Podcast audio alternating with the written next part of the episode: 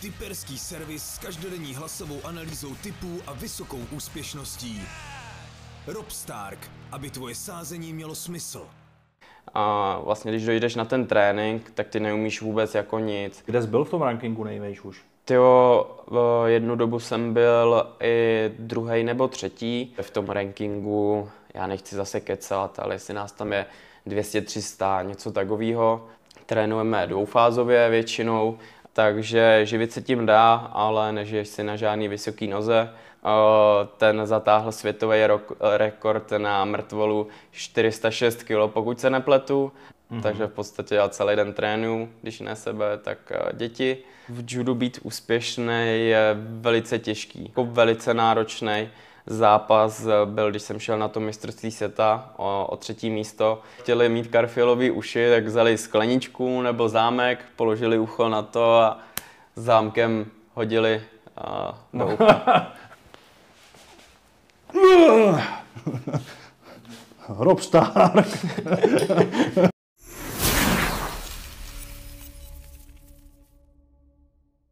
Vítám vás u dalšího eh, dílu podcastu Rob Stark. Dneska s Danem Pochopem. Budeme se bavit o judu a o ostatních věcech, takže já tě tady zdravím. Čau. Čau, čau, Ahoj. čau. A děkuji za pozvání. Tak Dané, tak eh, řekni nám, jak jsi dostal k judu a jak to všechno začalo, ta tvoje cesta? Tak eh, začalo to jako úplně malý, když jsem byl, tak jsem byl celá hyperaktivní dítě a Začalo to vlastně úplně tak, že jsme jednou jeli na koupaliště a mamka chystala věci, no a já jsem se tak jako motal, až jsem jí jako kopl, tak eh, taťka řekl, že prostě tady to už končí a že mě dá na nějaký bojový sport, tak nejprve jsme se bavili, že by to bylo třeba karate, ale tím, že vlastně taťka dělal jako malý taky judo, sice ne na úplně nějaký vysoký úrovni, tak eh, mě dal ke svýmu eh, vlastně i jeho trenérovi bývalýmu, tak eh, jsem začal prvé takhle s tím judem. No. A to bylo kde? Ty jsi vlastně odkaď? Já jsem původem z Vysočiny, takže jsem začínal s judem na Vysočině. Už ani nevím, kolik let to bylo, ale pak nějak na přelomu, vlastně, než jsem šel na střední, tak jsem začal jezdit do Brna, a pak následně jsem se i do Brna odstěhoval, kde jsem s tím judem už pokračoval, a dá se říct, na nějaký vyšší úrovni. A, a poté, co jsem vlastně vystudoval sportovní gimpl v, Brně, tak uh, jsem se na 100% rozhodl, že chci dělat to judo a jako profík, tak uh, právě kvůli tomu jsem musel přejít už do Prahy. No ty už jsi dneska vlastně profesionální judista, veď? Dá Můžem... se to tak říct. A kolik ti bylo roku, když je teda rodiče přihlásili do toho juda? To bylo na té Vysočině, někde za tou zemadovou chatou tam? no, to jo, děláš si z toho srandu, ale fakt, že jo, protože já jsem a, z vesničky Světnov se to jmenuje, je to pět kilometrů od Žďáru nad Sázavou a vlastně on má tu chatičku v Novém Veselí, což je třeba 15 kilometrů od nás, takže to je opravdu kousek a začínal jsem přelom pátý, šestý rok. Ty jo, pátý, šestý rok. Takže jako malý. Hmm, tak to už hodně, no. A byli tam i takhle malí kluci, nebo si trénoval se staršíma? Uh, trénoval jsem minimálně s lepšíma a starší byli taky, ale byla tam i jako moje věkovka, takže ono, ten přelom pátý, šestý rok uh, je většinou jako nejčastější, kdy ty děcka začínají s, v tomhle věku. No já jsem chtěl říct, chtěl jsem teďka porovnat nějak ty doby, když ty si začínala tu dnešní dobu, ale ono, uh, ještě to není taková doba, veď, když ti bylo teda 5-6 a dneska, protože ty nejsi žádný 40-letý chlápek, ani 35-letý jako já, ty jsi mladý kluk, že jo? Kolik ti je dneska roku? Uh, je mi 21. Je 21, 21 roku, takže no. máš vlastně asi to nejlepší před sebou ještě, ne? Snad. No já doufám, já doufám. A troufám si říct, že jsem eh, minimálně v judu už toho zažil jako spoustu, protože když se vezmeš tu časovou linii, co já dělám vlastně uh, judo a kolik mi je, tak v podstatě celý život už teďka dělám uh, jenom judo. A počítejme, že se judo dá dělat na nějaký vrcholový úrovni třeba do 32, jsou i výjimky, které třeba dělají judo do 35 ale tam samozřejmě ta výkonnost už klesá, že jo? takže zranění je to náročnější, určitě znáš všechno tady to, jak chodí. Ale to já vůbec nevím, to, mě je teprve 20, víš, to, mě všechno čeká. Ne? Takže doufejme, že mě ještě to nejlepší čeká, no. No určitě, no, tak tebe hlavně čeká teď konce v roce 24. Můžeš říct, co tě čeká v roce 24? A jak na tom seš, jestli už to máš potvrzený, jestli už máš splněno? Mm-hmm. Tak v, roce 2024 jsou vlastně olympijské hry v Paříži, kde uh, do poslední chvíle v podstatě není jako jasný, uh, zda bude daný závodník startovat nebo ne, protože pokud není v prvních příčkách, což já nejsem, tak uh, ty vlastně soutěže jsou No, teď jsem se v tom zamotal. A Pohodě. Začnu znovu. Mm-hmm. Tak, v, v roce 2024 tak jsou vlastně olympijské hry uh, v Paříži, uh, kde uh, vlastně do poslední chvíle není vůbec nic jasný, protože ty kvalifikační závody jsou v celém tomu období a končí, já nevím, pár měsíců jako před těma olympijskými hrama, takže se může stát, že třeba tři, čtyři měsíce před eh, tou olympiádou, než začne, tak eh, tě může v tom světovém rankingu někdo přeskočit. Takže my nemáme daný přesně, kolik musíme splnit bodů, ale plácnu z každé váhy eh, jede třeba 30 nejlepších. To hmm. znamená, že musíte být v tom světovém rankingu třeba do 30. místa. Ale není to jako přesně takhle daný. V každé váze je trošku jiný počet, kolik těch závodníků vlastně jede. No a když to vezmu takhle, vy, se, vy říkáte, že se perete, nebo jak to říkáte? Uh, Zápasíte, perete? Jo, pereme. Pereme se. A vy se teda perete celý rok? Uh, no, dá se říct, že jo, protože my nemáme úplně danou jako k, sezónu, že bychom měli třeba od ledna do června, a pak bychom měli nějakou přípravu. My prostě začneme v lednu a končíme dva dny před štědrým dnem, no. Takže u nás to je docela náročný. A taková ta příprava, hlavně teda sirova, silová, protože během roku furt hubneme a záleží spíš na tom judu než na té síle, tak ta silová příprava hlavně probíhá v tady v tom období prosinec, leden a jinak, jak říkáš, celý rok se pereme. Prosinec, leden, takže celý rok? Mm. Jo, jo, v období Fakt, jak říkám, začínáme v lednu a, a končíme v prosinci, no. No a byl jsi už od začátku dobrý judista, kdy se dostavaly nějaké tvoje první úspěchy?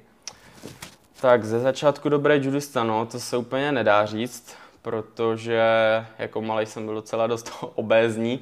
No. byl jsem takový malý Míša Kulička a ono, ono je těžký říct, jako jestli jsem byl dobrý už od začátku, protože a vlastně když dojdeš na ten trénink, tak ty neumíš vůbec jako nic. Přece když třeba dojdeš na fotbal, a tak eh, to dítě třeba už umí kopnout do míče, že jo. Ale tady dojdeš na trénink a ty neznáš žádný ty chvaty, držení, vůbec neumíš jako zápasit, takže si myslím, že judo nešlo ze začátku vůbec nikomu a až postupem času, a co jsem se vlastně tou judo začínal učit, tak si myslím, neříkám, že jsem byl nejlepší, ale myslím si, že jsem úplně kopito taky nebyl. No a tam právě zjistíš, jako, že už teda něco umíš, když teda někoho dostaneš na zem na, na ty lopatky. To je vlastně cílem, ne? Dostat toho svého protivníka na lopatky? Jasně. Naším cílem je vlastně hodit soupeře na záda a nebo v boji na zemi soupeře buď udržet na zádech 20 sekund, a nebo uškrtit nebo upáčit. A, takže, takže tam máte nějaký jako submise takový, no? Dá se to tak říct, no, že když soupeř odplácá, tak eh, vyhráváme taky. A tady to je fakt hrozně těžký jakoby posoudit, protože, jak říkám, to judo se nejprve musíte naučit, abyste poznali, jestli jste v něm vlastně dobrý nebo ne. Takže tady to si myslím, že je hrozně jako hrozně těžký říct. Takže aby si poznal, jestli máš jako talent na, na ten sport? Jo, myslím si, že jo. Že jasně, je tam nějaká predikce třeba podle toho, jak to dítě se hejbe, že je třeba rychlý, je obratný, je třeba silný, ale je tu třeba někdo, kdo je furt jakoby silnější a v těchto aspektech všech lepší a třeba v jeho váhové kategorii to stačit nebude.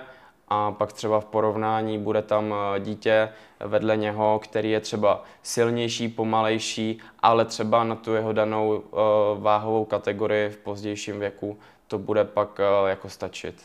Nevím, to jestli... pak je, je hodně asi o té výbušní síle a o té rychlosti, ne? Prostě ty v jednu chvíli třeba zapneš pořádně, ne? Máš na to různé strategie. Jo. Určitě, tak eh, judo je hrozně jako komplexní sport. My se vlastně musíme umět zvládat eh, parat v postoji a máme i boj na zemi, že jo. Takže co se týče komplexně, eh, komplexnosti, tak si myslím, že my judisti na tom jsme velice dobře, protože od malička vlastně se už učíme všechno tady to, aby jsme uměli, co se týče gymnastiky, hrajeme míčové sporty, hrajeme fotbal, umíme padat, takže ten judista musí být komplexní a není to o tom, že bude jenom silný. Protože hmm. kolikrát třeba ta, ta technika porazí i toho nejsilnějšího. Mm-hmm, mm-hmm. Takže je to hodně o technice a tak to jasně, to asi hodně sportů. Takže vy tam děláte i hodně gymnastiky, viď? Jo, jo, určitě. Uh, myslím si, že minimálně víc jak tři čtvrtě judistů umějí salta, přemety, výmyky, takže všelijaký tady ty uh, gymnastické prvky. A ještě, uh, když se trošičku vrátím, tak uh, když se potká třeba 70 kg člověk, který umí judo, umí se hejbat, a nějaký 120 kg, který má třeba jako sílu, zvedne 300 na bench a tady ty veškerý podobný to, tak eh, je velká pravděpodobnost, že ten 70 kg, co umí to judo úplně v pohodě, smázne toho 120 eh. Ty jo, jako nějaký takovýhle v hospodě třeba, jo? Uh, jasně, pokud ten 120 kg nedá první ránu a ten 70 kg nelehne pod stůl, a tak je velká pravděpodobnost, že když ten 70 kg se mu dostane na tělo, protože boj na tělo máme silný, že jo, tak je velká pravděpodobnost, že ho, že ho smázne. Tak to je super. Tak kdybychom tady někoho měli za dveřma, koho bych mohl zavolat 120 kilovýho, tak bychom tam mohli předvíst. Já jsem ještě tolik nepřibral. a jako 100 kilo mám. A stačí tak, 100 kilo. tak třeba tady se mnou pak taky hodíš o stůl. Můžeme dát pak nakonec nějakou ukázku. tak jo, tak jo. Já si teda sundám pak na to sako radši a dáme. No kdy se dostavily nějaký první úspěchy to je Nějaký první medaile, poháry, kdy si začal jezdit nějaký už mistrovství nebo na turnaje, jak to probíhalo? Mm-hmm. Tak eh, na, na závody jsem začal jezdit už třeba po roce dělání toho juda, ale všechno to byly uh, přípravné závody, přímo jakoby určený uh, k tomu rozvoji toho juda, takže jsme se hodně často prali takhle jako malí na těch závodech už. A pak mistrovství republiky, jo, upřímně si to moc nepamatuju, ale začínalo to třeba po nějakých pěti letech, dejme tomu. No a zatím nejlepší výsledek, kterýho si určitě vážím, tak je třetí místo na mistrovství světa juniory z roku 2020. To je za mě určitě nejlepší výsledek. A to byl kde? bylo to v Itálii na Sardinii mm-hmm. a tam se to povedlo. Myslím si, že jsem byl po nechci kecat, ale po 13 letech a vlastně další jurista z České republiky, komu se to povedlo. Přede mnou byl už jenom a Lukáš Krpálek. Mm-hmm, no super, no. No a kolik jsi tam musel porazit soupeřů? Uh, pokud si to pamatuju dobře, tak to bylo v ten den uh, šest zápasů. Hmm. Probíhá to vlastně tak, že vždycky se den předtím uh, odvážíme, po odvážení se vlastně udělá pavouk. A já, jelikož se peru váhu kategorie do 73 kg, tak eh, většinou nás bývá eh, nejvíc, takže eh, nás klidně kolikrát na těch závodech bývá i 60, takže se udělá pavouk 60 lidí a postupně krůček po krůčku po skupinách vyhráváme, až se dostaneme do toho finále. Takže se dělá vlastně taková pyramida k rozběre, nebo prostě pavouk, jak se říká. No. Jo, jo, jo, taková pyramida, no. no. tak to si úplně nemůžeš dělat asi na každého soupeře nějakou speciální přípravu, analýzu, nějakou speciální strategii, viď? protože namíchá se to prostě ten den, ne, nebo den předtím. Mm-hmm. Úplně nevíš, s kým půjdeš, že jo? Jo, jo, namíchá se to den předem vlastně uh, večer A, takže ty máš vlastně ten večer, abys třeba na toho zá, závodníka koukal, co dělá. Ale zase většinou, když se jezdí tady z ty a, velký, velký turnaje, tak a, dost často už se jako známe, protože zase nás není a, tolik, a, aby jsme se neznali. Takže a, dost často se stává, že třeba toho soupeře i známe, že jsme se s ním prali třeba uh, na nějakých kempech, uh-huh. protože většinou po tady z těch závodech bývají i kempy, kde se mezi sebou můžeme poprat a sbírat zase další ty zkušenosti. Takže ta analýza nebo ten rozbor toho soupeře, co dělá, dost často se jako zvládnout dá. A když toho soupeře neznáš, takhle se ani podíváš, tak už podle toho prostě, jak třeba vypadá nebo jak se hejbe, tak odhadneš, jakou máš na něj použít strategii? Tak to je, to je dost těžký, protože uh, vzhled uh, dost často klame a spíš to poznám až ve chvíli, kdy se toho soupeře chytím a poznám prostě podle pohybu, podle síly, zda to, zda to půjde nebo zda to bude těžší. A teď mi takhle napadá, jak říkáš, že se jako takhle chytnete, tak je, jsou v tom i nějaký takový pokrový strategie, jakože ty ho se ho třeba chytneš a teďka z začátku děláš, jakože třeba nemáš takovou sílu a necháváš ho trošku si myslet, že, že má navrh a pak třeba úplně, úplně zapneš tu turbo. Děláš tam nějaké takovéhle, takovéhle věci? Uh, upřímně jsou judisti, kteří jsou jako velký strategi, strategové, ale Uh, u mě je to dost těžký, protože já jsem takový jako pitbull, takže já když jdu na tu žíněnku, tak spíš jako uh, do toho soupeře sežrat, než prostě vymýšlet jako nějakou strategii. Mě to upřímně fakt jako nebaví. Nejradši se úplně jako rvu takhle, co, co to jde. A občas mě to i jako trenér vyčítá, no, že mám být víc trpělivý, a že si mám spíš jako počkat třeba, že ten soupeř třeba je nejsilnější první minutu a pak už tuhne, takže se mi s ním bude pracovat jako líp. Takže začínám k tomu dozrávat si myslím, teďka v tomhle věku, ale eh, nikdy jsem úplně takovýhle strateg nebyl, eh, kdybych si řekl, no tak já budu 4 minuty čekat a pak ho hodím, to úplně nikdy nebyl můj mm-hmm. šálek kávy. Vždycky jsem radši mě přijde spíš jako prohrál a upad, ale šel jsem tam s tím, že toho soupeře jdu sežrat. Mm-hmm. Takže dneska máme vlastně květen 2023 a ty můžeš někde sledovat, jak, kolikátý jsi v tom rankingu dneska v té svojí váze? Jo, určitě na internetu, když si to napíšeme, tak eh, jsou stránky, kde ten ranking list je. Takže já jsem teďka někde okolo 90. místa, takže za, žádný zázrak, ale uh, jsem vlastně takhle vysoko uh, kvůli tomu, že jsem v podstatě uh, rok nezávodil, nebo minimálně ne aspoň eh, jako zdravý. Vlezlo mi tam docela nepříjemné zranění, který eh, mě hrozilo, že budu moct eh, nebo muset kvůli tomu ukončit i vrcholovou kariéru, ale nakonec musím zaťukat, že všechno se vyvrbilo dobře a můžu pokračovat v judu. Mm-hmm. Takže vlastně uh, ty jakmile začneš teď, nebo ty už vlastně zase jezdíš na závody, viď? nebo mm-hmm. na, na, na ty turnaje, mm-hmm takže budeš sbírat body a budeš se posouvat. Eh, kde jsi byl v tom rankingu nejvejš už? Tyjo, jednu dobu jsem byl i druhý nebo třetí, hmm. ale bylo to vlastně období, kdy jsem byl dorostenec, takže to bylo nějaký, tyjo, třeba okolo 16-17, takže v tu dobu se mi podařilo být i na druhém místě. A vlastně, když jsem byl na tom mistrovství světa třetí, tak eh, v tu chvíli jsem se pohyboval, si myslím, okolo 50. místa, hmm. ale vlastně tím, jak jsem eh, pak eh, tu jednu dobu nezávodil, nebo takhle, já jsem jako závodil, ale vzhledem tomu, že po psychické stránce a ani po zdravotní jsem nebyl na tom úplně dobře, tak řeknu na rovinu, prostě ten rok jako nešel. Skoro nic jsem nevyhrál, takže tam jsem jako hodně propadl no, v tom hmm. rankingu. Hmm.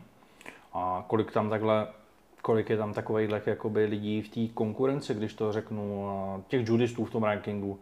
Jsou tisíce, tisíce judistů, ne? Tisíce možná dokupy, no, jako v té no. váze a přímo, to je zase jako těžký říct, nás je třeba 73, 81, nás je jako nejvíc, takže v tom rankingu, já nechci zase kecat, ale jestli nás tam je 200-300, něco takového. A takže tisíce nás úplně nejsou. No. Letní olympijské hry v Paříži, to je teďka takový tvůj, takový tvůj cíl, kam by se rád teda dostal, kde by se rád ukázal něco, něco, no co něco, my to říkáme, my to říkáme na rovinu, že musíš přivést tu medaili, že jo, to zlato, tak chceš to, víš co. Je to tvůj cíl, ne? Nebo jste... Tím, že jsem vlastně byl zraněný, tak eh, se dost možná ten cíl i odsunul, protože eh, ten rok upřímně udělal fakt jako hodně. A že jo, protože ty lidi, když já jsem nestartoval, tak měli prostě rok na to, aby oni objeli turné, hmm. pozbírali ty body, takže v podstatě oni jsou rok jako napřed. Takže já říkám, bylo by krásný se tam dostat, ale myslím si, že jsem furt mladý a možná je lepší nazbírat zkušenosti teďka, než se soustředit přímo na tu olympiádu a pak ty zkušenosti, které naberu teďka navíc, tak eh, prodat třeba až na té další. Takže uvidíme, jak to půjde a určitě tam furt ten cíl je olympiáda, ale neříkám, že ten cíl musí být za každou cenu prodaný teďka v té Paříži. No jasně, no, tak uh, budou i další olympijské hry, je ti 21, veď, mm. říkal jsem, takže to je v pohodě. Si no. myslím, že minimálně dvě, pak ještě stihnu. no tak chce to tři, viď, abys měl ten... Tak je je hezký, no. a tak uh, uvidíme, no, uvidíme.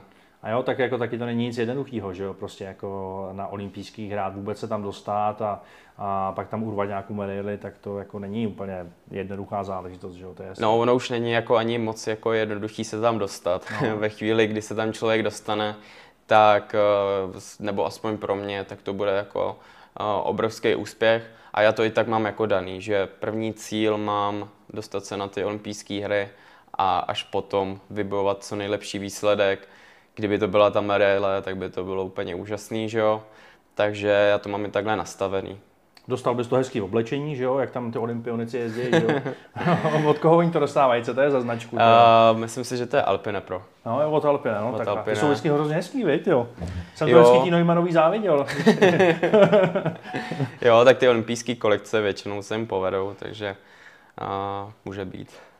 Uh, jaká je psychická a fyzická náročnost té tvojí přípravy? Uh, fyzická minimálně obrovská a ta psychická taky obrovská, protože uh, u nás ta psychika je obzvlášť hrozně důležitá, uh, protože ve chvíli, kdy člověk nastupuje na to tatami, žíněnku, v nějakém jako špatném rozpoložení, tak, tak to je prostě jako fakt špatný. To je, myslím si, jako ve všech sportech, když eh, nenastupuješ eh, prostě na led, na hřiště, na tu žíněnku třeba eh, s dobrou náladou, s náladou jít vyhrát, tak se pak bojuje špatně. Takže ta psychická je obzvlášť důležitá a pak po ní je ta psych- fyzická, že, která je důležitá kvůli tomu, abys zvládl ten zápas, protože je super, že tam půjdeš na žínku vysmátej, ale když nic neumíš, tak uh, asi ani nic nevyhraješ. Takže obě tady ty stránky jsou hrozně důležitý. Když potřebuješ posílit tu psychiku a nemáš to zrovna úplně dobrý, uh, co s tím děláš? Máš nějakého kouče? Uh, jasně, jsou uh, psych, psychický nebo psychologové, psychologové no. uh, kteří uh, můžou pomáhat právě takhle v tom sportu. Já teda žádnýho nemám, protože si myslím, že jsem to úplně nikdy moc nepotřeboval. Jenom k objasnění, jak jsem říkal, že jsem nebyl vlastně v tom roce, když jsem byl zraněný dobrý, v dobrý psychické kondici, tak to bylo právě kvůli tomu, aby pak někdo neříkal, že jsem řekl, že jsem byl mm-hmm. ve mhm. špatné kondici a teď říkám, že ho nepotřebuju. Takže tady je to pro objasnění a vzhledem tomu, že já jsem byl vždycky ten, nebo aspoň takhle já to mám, že jsem byl ten, co jako uh, trénoval hodně, furt hodně trénuju si myslím, a tak uh, díky tomu, že vždycky jsem šel na žiněnku s tím, že na tréninku jsem pro to udělal všechno, co bylo v mých silách, tak jsem nikdy žádný psychický uh, úplně takhle náladě špatný nebyl. A úplně s tím jako problémy nemám. Dokážu se s tím jako poprat, protože za prvý už tu judo dělám fakt jako extrémně dlouho, tak uh, už jsem se s tím naučil nějakým způsobem pracovat. A takže za mě jako, u mě coach uh, si myslím, že potřeba není úplně. Mm-hmm. No, jak vypadá ten tvůj fyzický trénink? Máš tam nějaké specialitky? Co všechno uh, vyvádíte s klukama? Jo, jo, určitě, tak ten náš uh, trénink je uh, speciální. Uh, určitě nevypadá jak uh, v žádném jiném sportu, pokud se nebudeme bavit o bojových sportech. A tak vlastně trénujeme dvoufázově většinou, když jsme tady v Česku a nemáme žádný soustředění, tak vlastně trénink se skládá z toho, že každý dopoledne se sejdeme a ten trénink se skládá z toho, že je zaměřený na tu kondici, právě sílu a všechno, co se týč, točí ohledně tady z toho. Takže je to klasická posilovna nebo lifterna?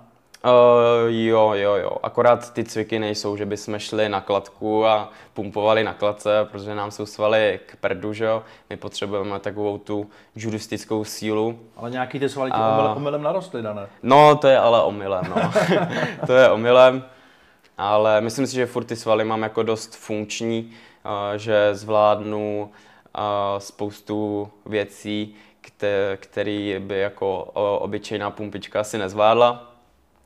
A takže vlastně takhle vždycky začíná náš den a tímhle tréninkem a pak se scházíme e, odpoledne, kde ten trénink už je většinou zaměřený, nebo z 99% je zaměřený vlastně na judo a buď uh, pilujeme techniku, uh, nebo dáme nějakou vytrvalost v kimonu a dost převážně se perem.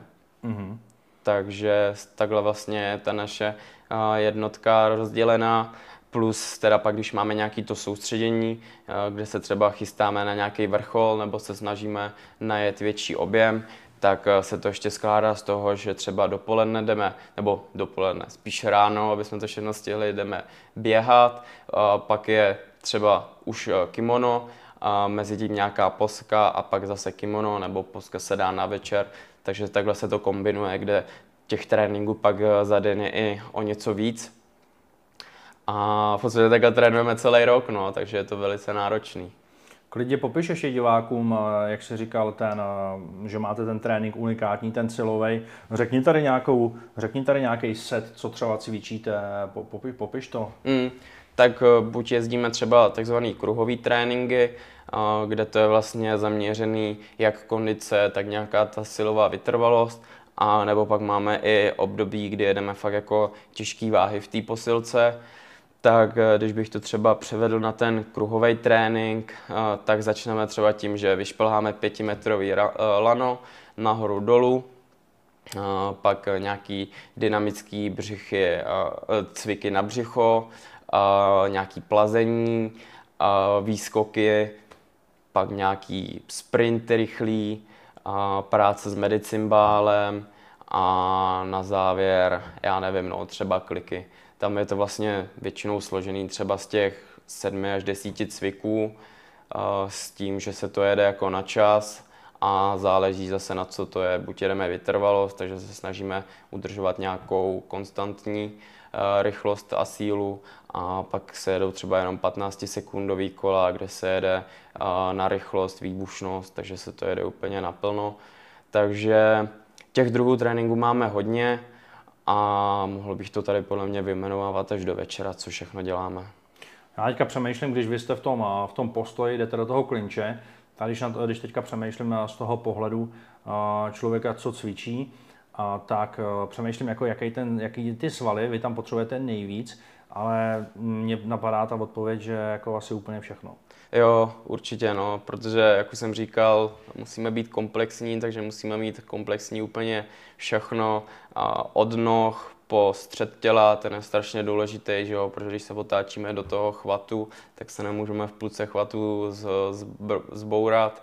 Záda jsou důležitý, prsa, ruce, protože vem si, že musíš vydržet soupeře takhle celou dobu držet, což je pět minut a plus, že ten čas se jako stopuje, že to není jako a, jak třeba v MMA, že se pustí kolo a ten čas se nestopuje. Hmm. U nás pět minut je opravdu jako čistý boj, a, takže v podstatě ale musíš jako toho soupeře čistého času vydržet, takhle držet, a, kde on samozřejmě se nechce nechat držet, takže jsou tam různý vytrhávání, a, že jo, přechod postoj zem, takže tam opravdu jako ten zápas je hodně fyzicky náročný.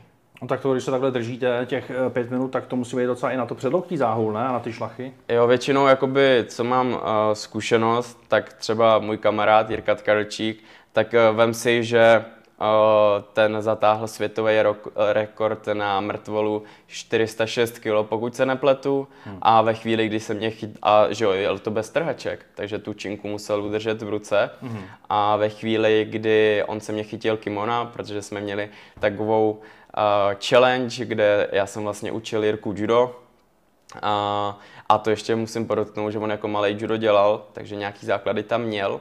No a ve chvíli, kdy on se mě chytil, toho kimona, tak já jsem se úplně v pohodě vytrhnul ho. Nebyl schopný se jako uh, udržet a myslím si, že on má, uh, má prostě stisk na to, aby udržel 400 kilovou činku. No. Takže, takže si myslím, že to je docela dobrý pro objasnění, uh, jak, uh, jak uh, máme asi silný ten uchop. No tak to by asi se dalo využít i v nějakým arm wrestlingu, ne? Nějak, na nějakou páku. Zkoušel jsi to? Takhle ze srandy dávat si páku s někým? Jo, tak ze srandy si občas dáme, že jo. Ale, ale zase to je jako úplně trošku něco jiného, že tam je to taky jako o technice, že jo, a u nás ta technika taky hraje velkou roli. Takže nevím, kdyby jsem natrénoval na arm wrestling, eh, jestli by mě to šlo. No třeba jo, jako vidíš. Minimálně na ten úchop. Ale tak dokovat, dokovat můžeš dělat judo a jsi se v něm takhle dobrý, tak by to asi nebylo dobrý. Tak ono taky riskuješ nějaký zranění a co my jsme takhle zkoušeli, tenkrát uh, jsme jezdili po diskotékách s klukama a, a byly, tam ty, byly tam ty stoly pákařský a, a byly tam ty pákový turnaje a, a občas ta ruka byla docela modrá, jak to tam popraskalo, no. No, judo a peníze, dá se, dá se judem dneska uživit? No, to je taková otázka, že uh, těch judistů, kteří se vlastně tím judem uh, živí, není moc. Uh, určitě by mě na to stačily uh, dvě ruky k počítání, takže když to, když to A tvoje nebo nějakého dřevorubce? Uh, myslím si, že moje budou stačit. No. uh, no, moc nás tady jako opravdu není. A ve chvíli, kdy se, kdy se tím judem uh, živíš a nejsiš uh, Lukáš Karpálek, který si myslím, že by si na to, co dokázal, zasloužil o mnoho víc. Tak uh, není to nažití úplně nějaký přepichový. A když to třeba převedu na fotbalisty, tak si myslím, že my máme sotva procento, co oni ani ne. A takže živit se tím dá, ale nežiješ si na žádný vysoký noze. A pak samozřejmě záleží, jak se tady taky k tomu postavíš, že jo. Já třeba do toho všeho ještě dělám trenéra, takže trénuju děti, předávám svoje zkušenosti a samozřejmě já ti řeknu, že judem se jako uživit dá, protože mě to normálně živí, ale pak, jak říkám, záleží, jak se k tomu postavíš a zda budeš dělat i něco navíc, a abys měl trošku víc. Hmm, tak to všichni musíme. Kdo hmm. chce trošku, musí dělat prostě maxim, maximálně věcí navíc a a nejde jenom prostě asi udělat si nějakých pár turnajů, i když a pak sedět na gauči, když u tebe to je v podstatě každý jeden musíš, musíš makat, každý jeden si v tom mm. vypětí, viď? Jo, jo. Kolik takhle za rok musíš obět těch turnajů, nebo kolik, jich, eh, nebo kolik by si jich chtěl obět, jo? Protože to taky záleží, jestli ti to dovolí zdraví. Jo, jo. Tak u nás není žádný jako, že musíš, nic nemusíš, ale my kolik eh, objedeme zhruba teďka turnajů, tak eh, je to třeba 10 až 15. Teď je to určitě o něco, o něco míň od doby, co vlastně byl covid, protože byly různá omezení a těch turnajů není tolik. A hlavně a my jako, to bude znít trošku na myšleně, ale tady v Česku už jako úplně nám moc jako závody nedají, že jo? protože přeci jen jsme ta, jsme ta špička a musíme trénovat s těma lepšíma a musíme kvůli tomu tím pádem výjíždět do zahraničí, takže je to i omezený třeba finančně, že jo, což eh, zase u nás je dobrý, že my tady ty eh, turnaje si nemusíme financovat sami, a že náš svaz se o nás v tomhle postará, takže v tom máme jako obrovskou výhodu. Takže zaměstnavatel tvůj je teda? Mm, já jsem zaměstnaný v podstatě něco dřív jako byla Dukla, mm-hmm. tak teďka se to jmenuje Victoria a ty se o nás taky suprově starají a je to uh, vlastně vysokoškolský centrum, kde jsou ty sportovci zaměstnaní a nejsme tam jenom my, jsou tam třeba i atleti, jsou tam basketbalisti, jsou tam kajakáři, takže těch odvětví sportu tam je hodně. A těch závodů, tak uh, týče se to okolo, okolo, okolo 10 až 15 se to točí. No. Když objedeme těch 10 turnajů, tak už je to jako uh, docela dobrý ale jako malí jsme byli na závodech každý víkend. Jako fakt, když spočítám doma medaile, tak to je stovky jako medailí a pak když si to rozpočítáš na týdny, tak eh, jsme opravdu byli na těch závodech každý týden. No. Ale to bylo jako malý, a to jsme měli ještě spoustu energie, že jo, jo jako děcka se prostě neunavíš. Teďka už je to prostě něco jiného. No. no a jak vypadá tvůj den profesionálního judisty? Můžeš nám to nějak popsat? Jo, tak to nebude úplně těžký. Ráno stanu, že jo, a ráno dávám vždycky studenou sprchu, a miluju studenou vodu, a dám si kafe, a na devátou vystřelím na trénink. Jdeš, jdeš na, na Folimanku, tam máte základnu? Jo, trénujeme na Folimance, tam tak máme základnu. jo, tam je to super, protože ta hala tím, že je stvořena po, pro basketbalisty a judisty, takže je to fakt naše, naše prostředí, není to prostě nic cizího, cítíme se tam dobře, máme tam skvělý zázemí, máme tam saunu, studenou káť, starají se o nás maséři a máme fyzio. Takže vlastně od těch devíti máme trénink, jak jsem říkal, nějakou tu kondici, sílu. A Trénink je zhruba tak dvě hodiny plus nějaká ta regenerace, takže domů přijedu třeba 11. až 12. hodina. A dám si oběd, pak většinou okolo druhé hodiny už valím zase na trénink dětí. Když zrovna v ten den mám, takže od trénu třeba jednu, dvě hodiny a pak rovnou z tréninku dětí jedu na svůj trénink, hmm. které je zhruba zase třeba o čtyř, někdy o šesti a zase trénink je na dvě hodiny plus regenerace, protažení, protože to je u nás taky důležitý, a aby jsme se tomu hodně věnovali. A přijedu domů v 8, půl devátý, zase najím se a, a jdu ležet. Mm-hmm. Takže v podstatě já celý den trénuju, když ne sebe, tak děti a jim, spím, trénuju. A jak seš na tom s tím spánkem? Zvládáš těch 8 hodin, nebo jak to máš? Jo, jo, tím, že máme tréninky nastavený až od těch devíti, tak to úplně v pohodě zvládám. Myslíš si, že je to, že je to hodně důležitá součást eh, v podstatě celého toho procesu, toho života, toho sportovce mít ten spánek dobře nastavený? Jednoznačně, tak spánek nám nenahradí vůbec nic. Nejlepší, co je na regeneraci, tak je spánek. Tím se prostě nic nenahradí. A může říct divákům, jak je reálný být eh, v judu úspěšný dneska, co by měl takový člověk udělat, který by chtěl třeba začít s judem? Uh, za mě v judu být úspěšný je velice těžký. Probojovat se na ten eh, vrchol toho, abys byl nejlepší v té republice, tak to není nic nereálného, ale co už se týče prosazení ve světě, tak ta konkurence si myslím, že tam je jak žádná jiná v žádném jako sportě.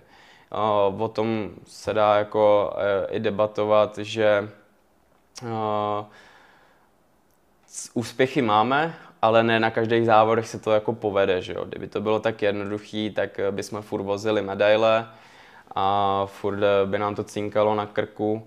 Takže co se týče jakoby konkurence ve světě, tak jako furt máme co dělat určitě.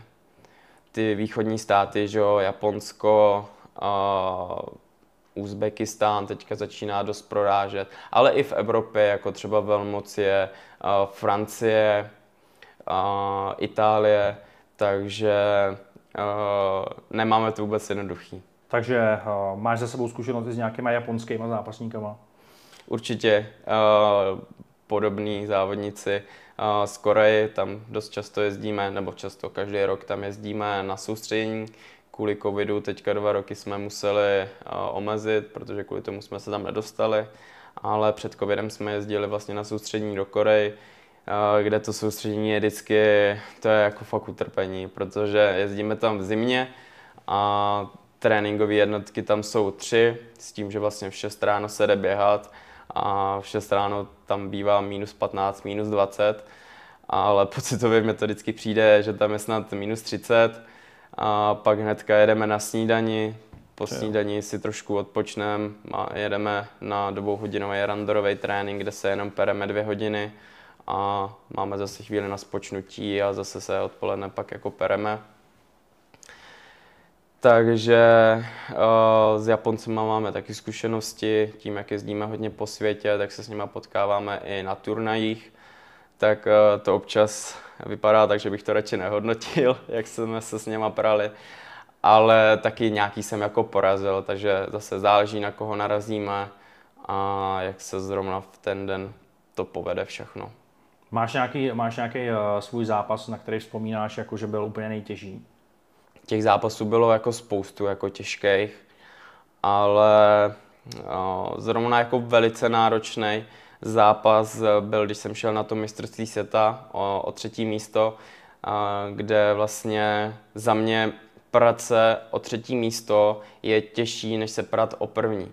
Protože ve chvíli, když ty jdeš do toho finále a pereš se o první místo a nevyjde ti to, tak jsi aspoň druhý a máš přeci jen tu medaili.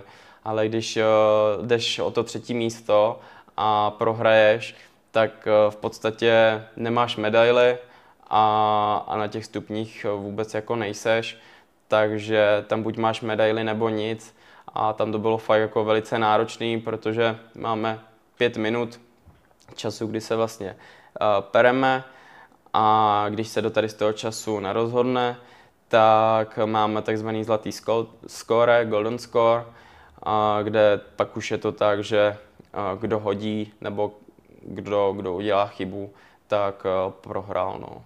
Takže tam už je jako to takový, že musíš být hodně opatrný a musíš si dávat pozor, musíš se fakt na to soustředit, protože u nás rozhoduje i jako milisetina prostě, že jo. Tam zaváháš a v tom chvatu seš otočený takhle to vůbec jako netrvá žádný čas. A takže tenhle zápas o třetí místo si myslím, že byl velice náročný. Tam jsem ho hodil až po nějakých třech, čtyřech minutech v tom Goldenu. Jo, takže nestačilo pět minut? A pak nestačilo, bylo... nestačilo pět minut a pak jsme šli vlastně to zlatý skóre, kde jsme byli ještě jako čtyři minuty. Co to? Tak to je docela jako nezvykle dlouhý, viď? Ten zápas byl. No, ono, uh, dost často ty zápasy takhle právě dlouhý bývají. Mm. A protože uh, že nikdo nechce upadnout a když jdou proti sobě dva strategové, nenastoupíš zrovna proti mně, tak uh, ty, ča- ty zápasy do toho golden score uh, se dostávají dost často. A ještě mě řekni, na jaký nejzajímavější turnaje nebo nejhezčí místa se dostal s judem? Uh, byli jsme už na hodně místech. Evropu mám v podstatě projetou snad jako celou.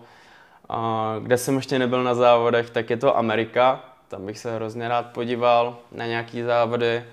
Uh, ale z Ázie, tam už jsme taky projeli. Azerbajdžán, Koreu, uh, spoustu jako tady z těch zemí. A zatím jako největší zážitek byla asi ta Korea, protože tam ta národnost přeci jen je trošičku jiná a mentalita, takže tam to je, tam, asi, asi ta Korea, no, to bylo. A jak říkáš, to vaše elitní skupina, když takhle jezdíte do toho zahraničí, kolik vás takhle je? Tý Black Division. Aha, uh, no, je to, je to okolo těch desíti, je to okolo těch desíti, a plus když jedeme třeba jako ta elita, plus třeba nějaký uh, širší uh, výběr reprezentace, tak eh, se dostaneme už na vyšší číslo, ale, ale dost často spíš nás jezdí jako třeba kolem desíti. A pojďme se podívat na nějaké slavné osobnosti eh, v judu a můžeme všeobecně i v bojových sportech. Takže na, na koho takhle eh, slavního se narazil, nebo ty vlastně se asi znáš třeba s nějakýma, viď? Mm-hmm. Tak můžeš nám, můžeš nám říct, eh, koho znáš takhle? Tak tím, že jsem už objel nějaký kvalifikace na tu olympiádu, tak se dá říct, že jsem se potkal už jako úplně fakt s tou extra, extra top třídou. Asi nikomu nic neřekne, ale mezi judisty to je velký jméno Teddy Riner, to je vlastně francouz, který několik let neprohrál. Pokud se nepletu, tak třeba 9 nebo 10 let v kuse neprohrál. Prohrál až teprve před eh, dvouma rokama. Nikdo ho za tady tu dobu neporazil. Jsou to fakt jako všechno topky, protože... A tady ten tedy, to byl v jaký váze? Uh, plus 100 kg. Jo, takže to už je open. Uh, jo, jo, jo, to, tam už je to open, neomezená váha. Tak tam je i Lukáš Krpálek v té váze, ne? Jo, jo, jo, no teďka je zase do, do 100 kg. On vlastně... Teď zhubnul. Teďka zhubnul, protože on se rozhodnul, že uh, chce urvat uh, ještě nějaký titul i v těch 100 kg, uh, kde on dřív závodil. A, takže on se na pár let přesunul do té plusky, vyhrál olympiádu, mistrovství světa a teďka se přesunul zase zpátky, takže za mě to je v tomhle obrovský frajer teda. No vy tam za ty, vy tam za ty uh, medaile z mistrovství světa za olympiády, tak vy tam za to dostáváte nějaký bonusy, ne? Uh, jo, jo, jo. Na tady z těch velkých turnajích uh, vlastně ty kvalifikace, tak pro objasnění, uh, ten závod uh, je pod jménem Grand Slam a Grand Prix, takže na tady z těch Grand Slamech uh, nějaký peněžní odměny jsou, nebo mistrovství světa, ale nejsou to žádný gardy, no. Mm-hmm. Odměny tam jsou, ale není to nic, za co by si skoupil ani auto. Mm-hmm. No a s Lukášem Krpálkem takhle potkáváš se s tím třeba na té fotobance nebo zatrénujete si spolu? Určitě no, tak uh, občas se i spolu popereme, uh, jenom na zemi, protože jak je vysoký, tak bych snad ani na něj v postoji nedosáhl. jak je vysoký? Uh, bez dvou centimetrů, dva metry, něco takového takže docela obr. A, takže občas se s ním peru na zemi, což je a, sranda, protože on je výborný zemař, tak e, vždycky se snažím ho na něco udolat, ale ještě se mi to jako nikdy nepovedlo. A on tím, jak je soutěživý obrovský, tak e, se jen tak jako nenechá, že by se ho chytil do držení a řekl, o, tak si mě chytil, dobrý, vyhrál. To u něj jako neexistuje i když jsme třeba někde a hrajeme fotbal, nebo úplně cokoliv, ping-pong, kdyby to byl tenis, tak on je schopný jako se zhádat jenom kvůli tomu, aby prostě jako vyhrál. Což si myslím, že je jako super vlastnost, že to nemá na párku, že je takhle velice soutěživý. Myslím si, že i díky tomu je takhle velice úspěšný.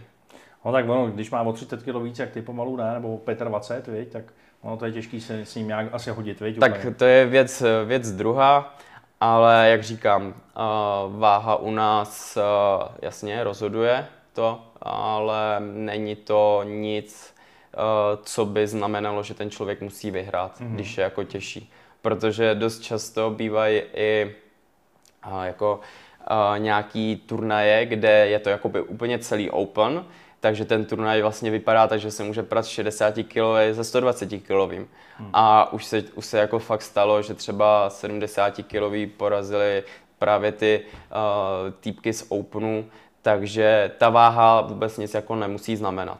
A kolik, kolik nejvíc vážil uh, tvůj uh, soupeř, který ho si měl? Uh, tak na tréninku tam jsou kluci, který, kteří mají třeba uh, kolem těch 100 kg, takže, a já se většinou tady s těma jako peru hrozně rád, protože oni se perou silově a to mě prostě jako vyhovuje, nebo peru se rád silově. A, takže většinou tady to je pro mě nej, nejlepší jako randory. A je to okolo těch 100 kilo, no. Mm. Jako víc jak 120 asi nikdo neměl. Což samozřejmě tam jsou taky.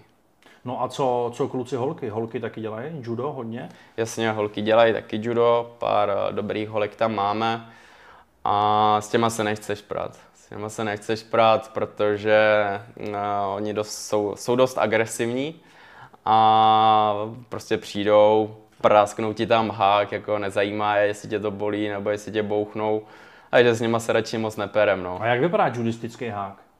Judistický hák vypadá, že že my máme kimono a za něj se držíme, když to řeknu lidově, tak když tě chytnu za flíger, takhle, že jo, takhle tě chytnu za flíger, mm. tak hák je, že prostě ho chytneš takhle ze zadu a teďka ho třeba stáhneš, jo. jo. Takže to není jako, že by tě chytl, ale ona tě tam takhle prostě plácne, mm. takže tam dostane, že ti spadne takhle rameno, veme ti to schválně ještě přes ucho, přes hlavu, což uh, nikomu nemůžeš dát přímo výhradně u nás pěstí, ale když to uděláš tak, aby to vypadalo, že jdeš po tom háku a náhodou milem jako ho trefíš, tak uh, se to může asi.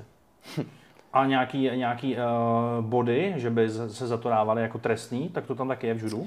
Jo, jo, jo. Uh, u nás vlastně máme Ipono a Vazary, dřív to bylo ještě Juko a Koka, a to byly jako body za hození na zadek, za hození na bok ale vzhledem tomu, že dřív se dost hádali kvůli tomu, že eh, protože třeba Juko dřív bylo hození na bok, že spadl na bok, tak dostal Juko. Pak bylo Vazary, to bylo takový jako pololo, pololopatky, polozáda a i byl, když si spadl přímo jako na celý záda. No a špatně se eh, rozpoznávaly ty polozáda a bok, tak eh, to zjednotili a máme pouze Vazary a Ipon, kde vlastně vazary znamená úplně všechno, jako hození na bok, na polozáda a ipon je hození na čistý záda. Mm-hmm. Takže vlastně, jo, a když nazbíráš v zápase dvě vazary, tak se vyhlašuje taky jako automaticky ipon, končí zápas a, a končí jméno. Proto u nás musíš v celém tom zápase být koncentrovaný a dávat pozor, protože, jak říkám, každý zaváhání uklouzne ti nožka, tak může pro nás znamenat eh, prohru, prohru že jo? protože když spadneme na záda, mm-hmm. tak rozhodčí vyhlásí ipon a je konec zápasu. A judo je to teda kompletně bez úderů, viď? Je to kompletně bez úderů a bez kopů. Můžeme používat pouze uh, hody a... A prostě je... očí. Uh, to bohužel ne. to je jenom na zemi, když to není vidět. ale, ale stane se, viď? jo, tak samozřejmě já neříkám, že to dělám, ale když se pereme na tréninku, tak eh, tam, že není žádný rozhodčí, tak eh, neříkám, že si neděláme na schvály, že bychom si dělali motorky, tomu říkáme, to je, že máme klouby a tady takhle za uši, takhle jim zajíždíme a jedeme takhle eh, tady pod těch lícních kostí, kde to docela dost bolí, takže jako ze srandy se takhle kočkujeme a mlátíme, ale na závodech to je samozřejmě jako vyloučený, tam se to nesmí a nedej bože, kdyby se něco takového stalo, tak eh, ti může hrozit jako vyloučení, jasně, hmm. že z toho zápasu. No když jsi u těch uší, ukaž to, ukaž to divákům a řekni. Mám jít blíž nebo? Ne, no, takhle ne, můžeš tak... trošku, a oni tě, nemusíš jít blíž, oni tady, to, oni jo, tě tady, ono, to je, ono to je docela dost dobře vidět, mám uh-huh. takovýhle krásný uši a to je většinou prostě uh, znamení toho, že jsi nějaký zápasník. Že tě člověk a nemá nebo, rád. No, lidově řečeno taky, ale pozná se takhle většinou člověk, co dělá nějaký bojový sport, a nebo to má ještě hodně rugbysti, že jo? protože mm. oni do sebe taky zaráž, narážejí a vznikne to vlastně tím, že to ucho se zlomí, v uchu máme chrupavku, kde ta chrupavka praskne, vyleje se do toho ucha krev a když se to injekční stříkačkou hned nevytáhne, tak to vlastně zatvrdne a zůstanou ti takovýhle krásný uši. Mm-hmm, takže to máš to máš uh, od těch drsných holek tam občas taky, jak jsi říkal? Uh, no, od těch háků? Uh, myslím si, že suma sumárum asi taky, když se to sečte, ale já už to mám poměrně dlouho a už se mi to jako stalo, když jsem byl třeba okolo 15, takže si pamatuju, že jedno ucho mám uh, ze závodu a druhý mám z tréninku. A ono, to může začít jenom, že ti to nateče na malém místě, jako na, na jednom místě, a jakmile už to jako nateče, tak je to docela blbý, protože on se to strašně rychle rozjede, a dokud se ti neudělá takhle celý ucho, kde máš opak už celý tvrdý a když je celý tvrdý, tak už by se ti to nemělo nikde jako udělat, protože vlastně tam už nemáš tu chrupavku, je to celý stvrdlý. No tak slyšíš na to dobře, tak... Teď už jo. Vypadá to, vypadá to docela drsně, vy. Kdybyste chtěli vypadat drsně, tak si zajděte na Folimanku, oni vám tam naflákají trošku. Jo, jo. A nebo můžeš jít skleničku dát ucho na stůl a skleničkou rozmlátit ucho. to jsem už taky viděl, že nějaký takový experti byli. Jakože, jakože chtěli, aby, aby to takhle měli? Jo, jo, chtěli mít karfielový uši, tak vzali skleničku nebo zámek, položili ucho na to a zámkem hodili uh, do no, to je hrozný. Ale asi, asi, asi bych to nedoporučoval, mm. je to docela bolestivý. No to asi jo teda. No co děláš, co děláš pro svoji motivaci, když potřebuješ se trošku motivovat, protože každý potřebujeme se motivovat, ať už jsme sportovec nebo podnikatel nebo člověk, co chodí tamhle eh, do zaměstnání klasického. Mm, co tě nejvíc motivuje? Tak eh, co se týče motivace, tak eh, si myslím, že já upřímně tu motivaci ani tolik jako nepotřebuju, protože už to dělám tak dlouho, že mi přijde, že to judo prostě musím dělat. Že já prostě hmm. stanu a už mám daný, že na ten trénink musím jít a nepřemýšlím, jestli uh, se mi na ten trénink chce nebo že tam nepůjdu. Snad nikdy se mi nestalo, že bych vstál a řekl, no tak dneska se mi prostě nechce, tak na ten trénink jako nepůjdu. Už to mám tak automatický, že na ten trénink prostě jdu. No a když už se stane, že se mi prostě na ten trénink nechce, tak eh, mám daný svoje cíle, které chci dosáhnout, a ať už to jsou třeba dosáhnout nějakého toho cíle na té olympiádě, a nebo i fyzické věci. Já třeba hrozně, hrozně miluju auta a poslední rok, eh, když se mi nechtělo na ten trénink, tak jsem si vlastně říkal, jo, já to auto chci, tak prostě na ten trénink musím, aby, aby jsem to prostě splnil. A jasně, nefunguje to u nás, že nedojdeš na trénink, že jako není to, že by ti ten trénink nezaplatili, ale uh, všechno se to navaluje jedno na druhý a, a pak vlastně ve finále z toho vznikne nějaký ten výsledek, který, kterým se vlastně třeba takhle odměníš, jako já třeba autem, nebo může to být úplně cokoliv. Takže u mě je spíš jako hodně vysoce nastavená disciplína a jsem za to strašně moc rád, protože uh, nemusím se jak někdo přemlouvat, jestli se mi chce na trénink nebo, ne, nebo nechce. Prostě mám to nastavený automaticky, si něčeho dosáhnout, tak na ten trénink prostě jdu a nezájem. No tak ty vlastně ani můžeš si říct, jako třeba teďka týden budu odpočívat, nepůjdu na trénink, nebo prostě musíš na ty tréninky chodit, když jsi vlastně jakoby zaměstnaný, že jo? Jo, no jasně, můžu si říct třeba trenérovi, uh, hele, kouči, jsem tady prostě rozbitý ze závodu, potřeboval bych dva, tři dny volnízko, uh, tak on mi řekne, jasně, dej si volno, ale nebudeš ležet doma. Jdi si zaběhat, jdi si zahrát fotbal, jdi si zahrát cokoliv, ale prostě jako hejbej se, že jo. Tady to je naše, na, náš odpočinek a uh, úplně, úplně jako se nestává, no, že bych přišel za trenérem a řekl mu, něco tady nechce, nebo jsem tady unavený, týdnu nepřijdu na trénink. To prostě jako nefunguje, no, takhle. Teď ti dám takovou záludnou otázku a řekni mi divákům, jak se stát tím nejlepším juristou. Kdyby se tady někdo chtěl stát nejlepším juristou, tak co má dělat?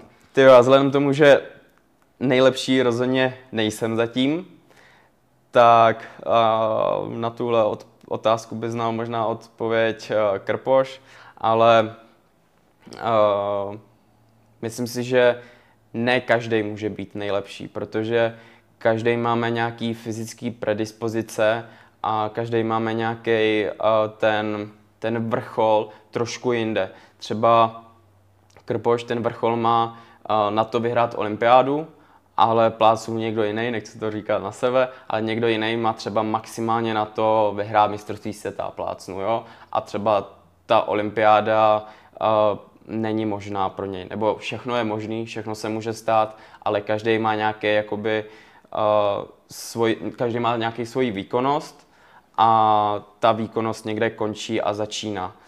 Takže uh, rozhodně trénink dělá šampiona, že jo? Takže uh, trénovat a jít si za svým. No a podle toho tvýho vyprávění a co říkáš o tom svém životě juristickým, tak pokud se chceš stát tím nejlepším juristou, tak se tomu asi musíš absolutně odevzdat a podřídit tomu celý svůj život. Veď? Teď jsem chtěl ještě dodat to, že vlastně uh, nefunguje to tak, že bys hrál fotbal a judo, zase nám takhle příklad, že bys dělal dva sporty a chtěl bys být nejlepší v judu. To vůbec jako neexistuje, že jo. Jak jsem říkal, jak funguje můj den, tak eh, si vezmeš z kolika hodin denně a věnuju se tomu judu, tak eh, je to prostě minimálně hodina. Ale furt jsem jakoby zaměřený prostě na to judo, že jo. Není to zase, že přijdu, uh, spráskám hranolky s burgerem a budu si myslet, že budu nejlepší. Musím všechno tomu jako podřizovat, stravu, regeneraci, ten trénink, takže uh, musíš se tomu věnovat fakt jako naplno a není to tak, že bys chodil třikrát týdně trénovat, dělal jsi to jako, že tě to baví a myslel si, že budeš nejlepší. Mm-hmm. Fakt musíš furt trénovat, furt se zlepšovat a posouvat a jak říkáš, podřídit tomu celý život. Na co se teďka o, zaměřuješ v tom svém tréninku? Říkáš si, nebo víš o sobě, že, že máš třeba slabinu, já nevím, v nějakém strhu, jestli tomu tak říkáte, nebo, nebo že potřebuješ zapracovat na síle nohou, na, na vytrvalosti. Máš to takhle nasledovaný? Ví, jo, víš o svých slabinách? Rozumím. Jo, tak o, u mě slabina, jak už jsem říkal, je právě ta strategie. No. Já tím, že sedu hnedka ze zápasu, mě přepne a vůbec nějaká strategie mi nezajímá, e, jdu se prát, tak e, pracuji na tom, abych ten zápas e, začal tak, že třeba nechám jeho prvního pracovat, že po něm neskočím hnedka, že pracuji trochu na té strategii a trošku víc na té technice, protože uh, nejsem úplně nejlepší technik, to můžeme si říct, tak pracuji na technice a hlavně u nás je krásný to, že tam je toho tolik, že nikdy se nemá šanci všechno naučit, nikdy nemus, ne, jako nebudeš umět prostě všechno, takže my se máme furt kam posouvat. U nás jsou, uh, jsou u nás sportovci, uh, už to jsou třeba starší pánové, je jim 80 a furt na to judo choděj a myslím si, že furt jsou věci, že by se mohli jako učit, uh, takže tam je toho tak strašně moc, že se posouváme každý den a, a vlastně ve všem se snažíme takhle posouvat. Takže u mě konkrétně právě ta strategie a víc ta technika. Ty síly a, síly a kondice si myslím, že Jasně, může to být vždycky lepší, ale no, na svý poměry si myslím, že na tom jsem dobře. No a teď, když ti trošku uh, tu skromnost stáhnu na minimum, tak mi řekni, jaký jsou tvoje silné stránky. Tak je to ta síla, no. To, vždycky jsem se tomu jako věnoval, mám k tomu asi predispozice, takže ta síla a docela i ta vytrvalost. Dokážu docela rychle běhat, a, takže tady ty dvě věci, co se týče tady z toho. Takže běháte třeba i klasický kilometr, 15 stovku a tak? Určitě, určitě no. A máš nějaký časy na kilometr? To jako čtyř, čtyřstovku zvládnu v pohodě za minutu zaběhnout, i pod minutu zvládnu, takže myslím, že na judistu jsou dobrý časy. A hraju ještě, dřív jsem hrával fotbal, takže možná i díky tomu umím dobře běhat a furt, eh, furt hraju fotbal, jsem ti minule psal, jestli nevytvoříme svůj tým. No to chceme, že jo, to chceme furt vytvořit, že jo. No, tak... Nějaký neporazitelný tým tady v Praze, že jo. Jo, jo. Povídej, co, co, co, to je, co to je za ligu? Uh, je, to, je to Pražská liga. Malý kopaný? Uh, jo, jo, jo, je to uh, 5 plus 1, uh, hraje se to na, na umělce, myslím, že to je umělka, že? A jo takže hrajeme 5 plus 1, no a udělali jsme složený tým z judistů a držíme se jako většinou v předních příčkách v tabulce, takže hrajeme docela dobře i fotbal, no. Tak jak jsem říkal, my jsme jako, eh, fakt si myslím, že jsme dost komplexní a už je to jako i kvůli tomu, protože jako malí se snažíme cílit v tom judu, aby jsme uměli všechno. Teďka mě řekni, kdybys šel tamhle uh, někam do oktagonu se postavil uh, v kimonu a tam přinesli by ti tady uh, Carlose Molu proti tobě, tak myslíš si, že bys ho, myslíš si, že bys ho hodil třeba v té 77 v té váze? Protože ty teda, ty teda jsi ve váze 73, jsi říkal, na závodech. Jo, jo. Jinak máš 80 kg, teďka, tady sedíš, tak máš mm. 80. Uh, teďka mám možná už o něco, o něco míň, protože mě ta váha docela jako kolísa. A, takže a, tím, že jsem dost velký jedlík i, tak se dokážu najíst tak, že mám o 2 kg navíc. a, takže hubnu nějakých tady z těch 7 kg do té své váhovky. No a jinak, abych ti odpověděl na to, jestli bych ho zvládl hodit, tak to záleží, jestli by měl kimono nebo ne, protože... No, měl by kimono. Tak kdyby měl kimono tak, uh, a vážil zrovna těch 77 kg, tak si myslím, že by mě to problém nedělalo a šli bychom podle pravidel juda, ale kdyby měl těch svých 100 kilo a neměl to kimono, tak uh, bych si moc nevěřil asi, no. No a je to takhle rozdíl, když bys si šel s někým, eh, prostě když to řeknu, do zápasu s kimonem nebo bez kimona v tom skillu, co ty umíš, je to velký rozdíl? Je to obrovský rozdíl, protože my vlastně to kimono máme fakt na to, máme výhradně na to, aby jsme se za něj chytali, protože my se jako nechytneme, že bychom se drželi takhle za ruku. My se chytneme za kimono, že jo. A když to kimono nemáš, tak kde ho chceš tady takhle prostě chytnout, abys ho vytáhl, stáhl, uh, cokoliv. Takže uh, byl by to velký rozdíl, no.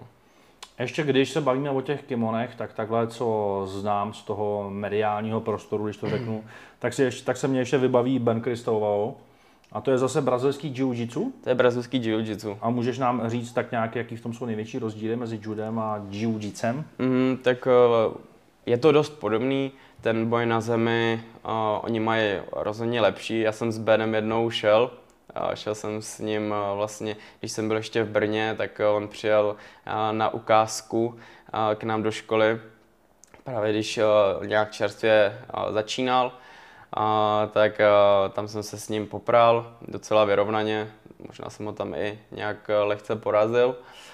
A rozdíl je v tom, že my máme vlastně, já teda nechci teď kecat, nevím jak to mají přesně, oni mají asi taky nějaký hody za techniky, ale rozhodně to není u nich tak, že by se hodili na záda a prohráli by, takže to je první zásadní rozdíl.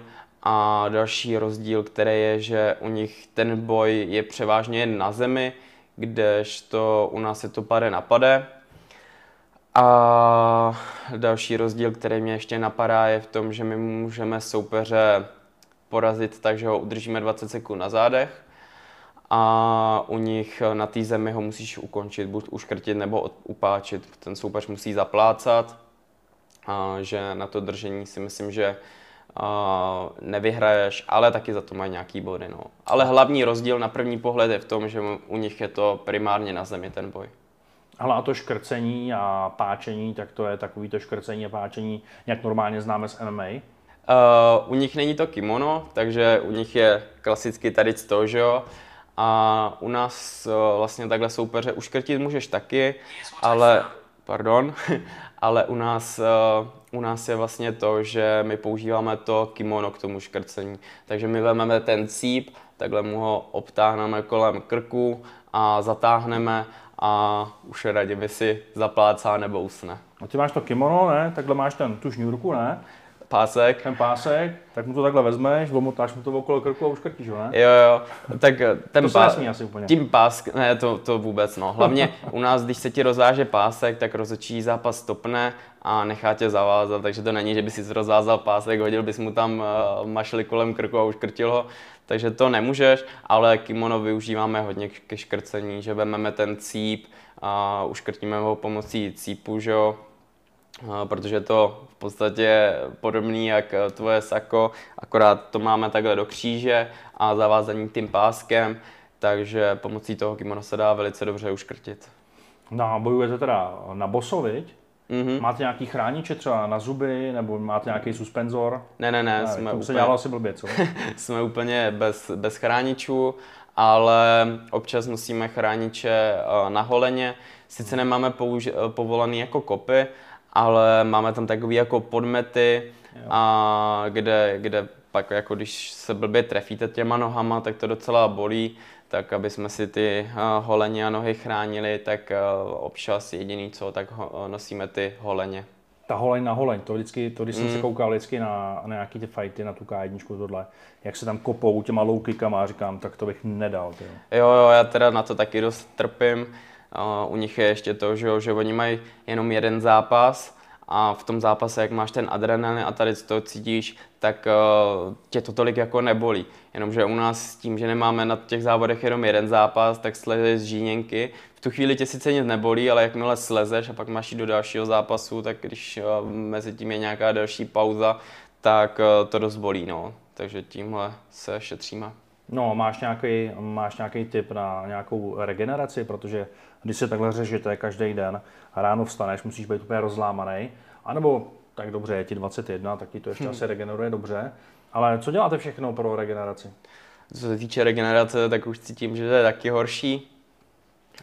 U mě to je ještě horší o to, že já se musím starat o to svoje zranění, co jsem měl, což bylo zranění zad. Měl jsem nalomený jakoby obratel zlomený, když to řeknu jako zjednodušeně, takže já se musím starat ještě hodně o tady to. Starám, staráme se o sebe, kompenzačky děláme, máme toho maséra, fyzio s náma dělá nějaký cviky na to, aby jsme posilovali kor.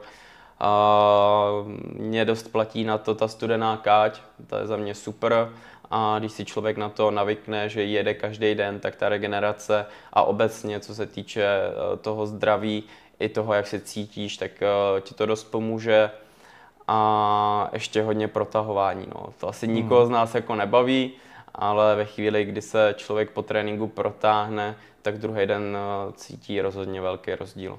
Takže nějaký roštěp pro vás to zvládáš? Říkám, že se dotknu úplně země, ale v provazu jsem skoro na zemi, no. Mm. No a na Foliman se říkal, že máte saunu? Máme saunu, no. Ale a máš, máš oskoušený, že ta sauna opravdu je prospěšná pro nějakou regeneraci, no, pro zdraví? Jo, já saunu jsem právě jedinou nezmínil, že chodím, protože uh, spíš tím, jak se furt otužu, tak mám rád uh, led a studenou vodu, takže saunu úplně moc nemusím, takže tohle s tím moc jako neodpovím, no, do sauny nechodím. No, protože ono je hodně názorů, jo. Jeden z názorů je, že ti to prostě že to z tebe, vyplaví to z tebe nějaký toxiny, třeba to saunování, že tě to taky zvedá ti to nějakou obrany schopnost a tak dále. A pak jsou zase názory, že, že to z tebe vysaje energie a pak jsi náchylnější k nějakému nastydnutí a tak dále. Takže tak eh, co mám vypozorovaný, tak určitě není dobrý jít do sauny třeba po ranním tréninku kolem oběda, že jo? protože to teplotě určitě jako nějakou energii veme a kdyby, šel, kdyby si zdal saunu a pak šel na trénink, tak by to bylo spíš asi kontraproduktivní no, kvůli tomu, že by se mohlo zranit tím, že ti to veme energii. A zase si myslím, že po tom tréninku na prohřátí toho těla, těch svalů, že, že to asi jako pomůže, povolí ale nedokážu říct úplně své zkušenosti s tím nemám. Já k tomu saunování, co můžu říct, dobrý tip, tak eh, pokud chodíte do veřejných saun tady, tak nejlepší je to nějak mezi 12. až 14.30. Eh, to tam jsou ty eh, jakoby maminky sami s těma kamarádkama, již než vyzvednou ty děti z těch školek.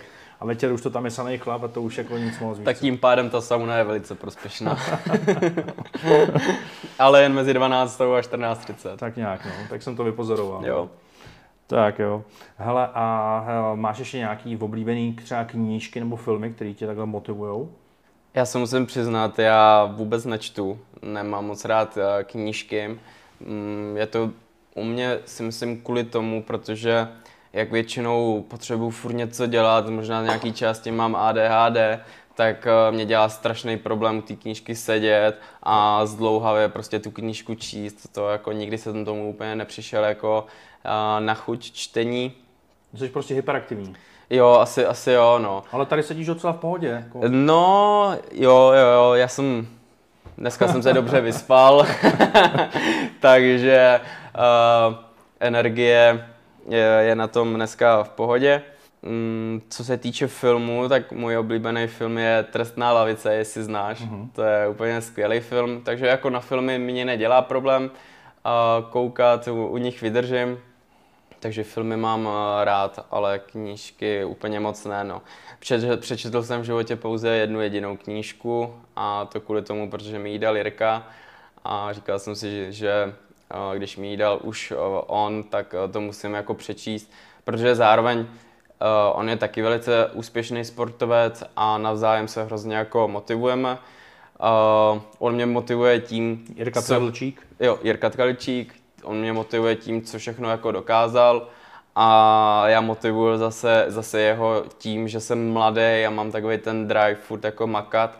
Tak uh, neříkám, že on je starý, že jo, ale přeci už má to nejlepší za sebou tak... Uh, a třeba se, ne, víš co? Hm, třeba ne, ale on to říká už, tak, tak eh, se na, navzájem takhle jako motivujeme. A když mi to právě dal, tak jsem si říkal, že, že to musím jako přečíst, protože když už něco mi jako řekne Jirka, tak tím, že jsme nejlepší kamarádi, tak k sobě dost zlížíme a věříme si hodně, takže jsem to bral takhle, že mi to asi zřejmě něco předá, když on to říká. A co to bylo za knížku? Byla to knížka, nevím, jak se to přesně jmenovalo, a něco, jak si správně přát, něco takového. Hmm. Na titulní, je to, je to menší knížka, na titulní stránce je Pampeliška a vlastně ta knížka je o tom, že eh, se tam popisuje, eh, jak si správně přát, aby se ti ta daná věc splnila a je to reálný příběh, což docela je jako zajímavý. Takže a docela mě to i bavilo, jako musím říct teda, že jsem měl fakt jako problém u toho vydržet, četl jsem to hrozně dlouho, třeba po pěti stránkách denně jenom, ale nakonec to bylo jako dobrý.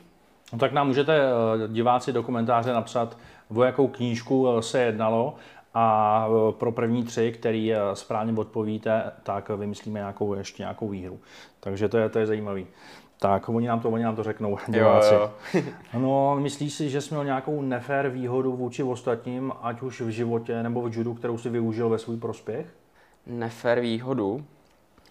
Uh, myslím, si, myslím si, že úplně ne. Začínal jsem eh, jako, jako malej, nikdy jsme nebyli, že bychom trpěli úplně chudobou, byli jsme takový ten střed, takže když jsem potřeboval kimono, tak mi ho rodiče dopřáli. Když jsem potřeboval jet na závody, tak se pro mě taky obětovali, jeli se mnou.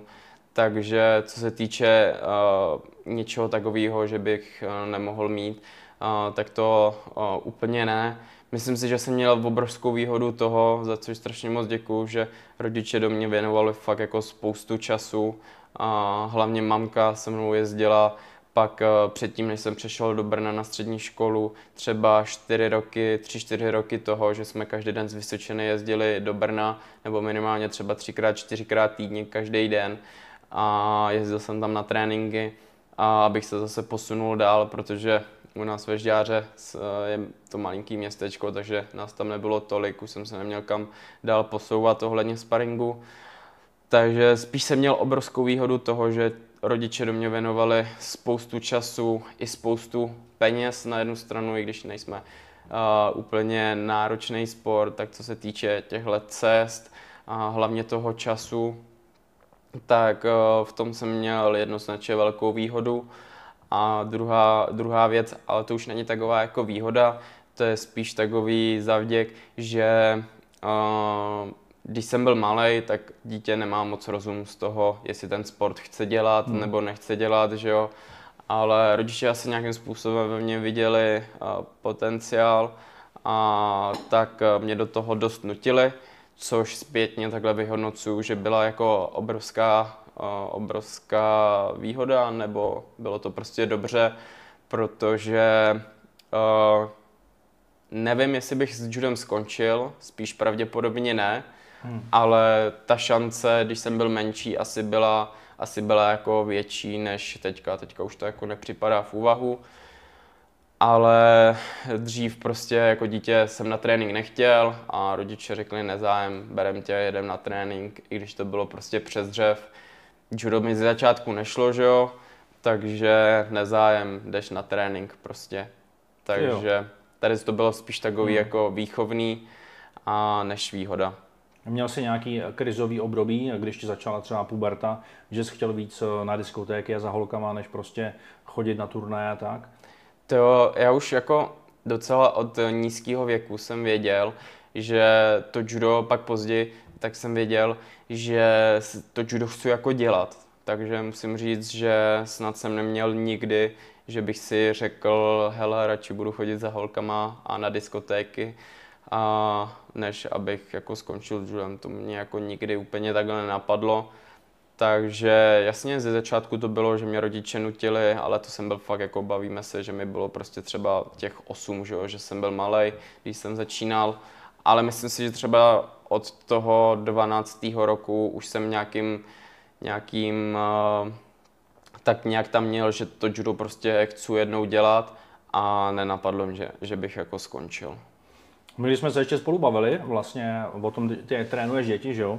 Já mám teďka taky vlastně sedmiletého kluka, skoro mm-hmm. osmiletého, ale ten můj kluk je taky takový trošku hyperaktivní, takový trošku, že eh, nemá moc rád, jako když má být v klidu a ticho, ale furt by taky něco dělal, nějaký lumpárny. A my jsme se o tom bavili, jak vlastně probíhá ten trénink těch dětí a, a že ty děti tam přijdou a musí taky trošku jako dodržovat nějaký trošku chování, veď a tak. Jak, jak to probíhá, když jde dítě poprvé na trénink třeba k tobě? Mm, určitě.